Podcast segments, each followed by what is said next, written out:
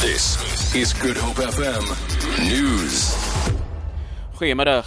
Die ANC in die Wes-Kaap het beweringe deur die stad Kaapstad ontken dat van sy lede betrokke was by die ontwrigtinge vanoggend op die N2.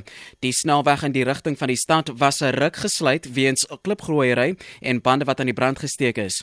'n ANC woordvoerder, Jonela Diko, sê die stad Kaapstad ontbied die ANC na gebiede waar hy die mening is dat die ANC sterk steun het, hoewel die ANC niks met die kwessies te doen het of nie, uh, niks eintlik met die kwessies te doen het en ook nie in beheer van die metro is nie.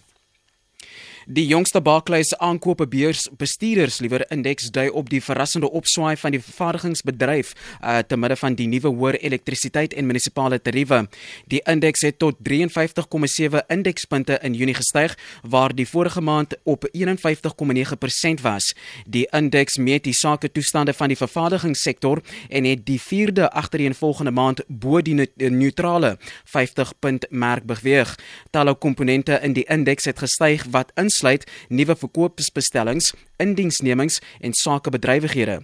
Barclays Africa sê dit word toegeskryf aan die swakker rand hoewel die plaaslike vraag swak bly.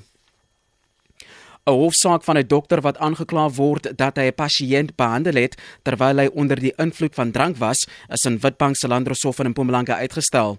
Die saak is tot 26 Junie uitgestel omdat die Landros nie beskikbaar was nie. Dr Dani van der Walt word van strafbare manslag aangekla nadat sy pasiënt gesterf het. Pamela Daweti het op nagevolg na 'n hartaanval gesterf kort nadat sy in 2005 geboorte geskenk het.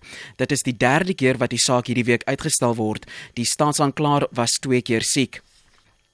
En dan teen slotte die Britse minister van binnelandse sake Theresa May uh, geniet die meeste steun tussen haar kabinetskollegas om die konservatiewe party se leier en Brittanje se volgende eerste minister te word.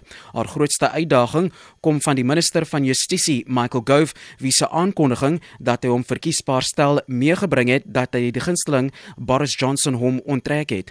Die huidige eerste minister David Cameron het kort na die referendum waar die Britte besluit het om die Europese Unie te verlaat aan aangekondig dat hy gaan uittreë. Vir Grip FM nuus, ek is Eugene Pateni.